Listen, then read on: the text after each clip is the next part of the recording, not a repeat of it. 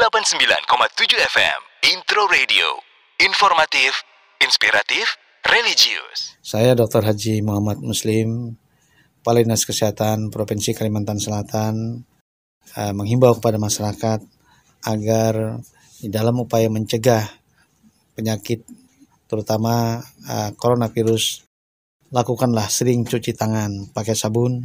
Kemudian yang kedua gunakan masker bila batuk atau pilek. Yang ketiga konsumsi gizi seimbang, perbanyak makan sayur dan buah. Yang keempat hati-hati kontak dengan hewan. Yang kelima rajin olahraga dan istirahat cukup. Yang keenam jangan mengkonsumsi daging yang tidak dimasak. Kemudian terakhir bila batuk, pilek dan sesak napas segera ke fasilitas pelayanan kesehatan terdekat. 89,7 FM Intro Radio Informatif, inspiratif, religius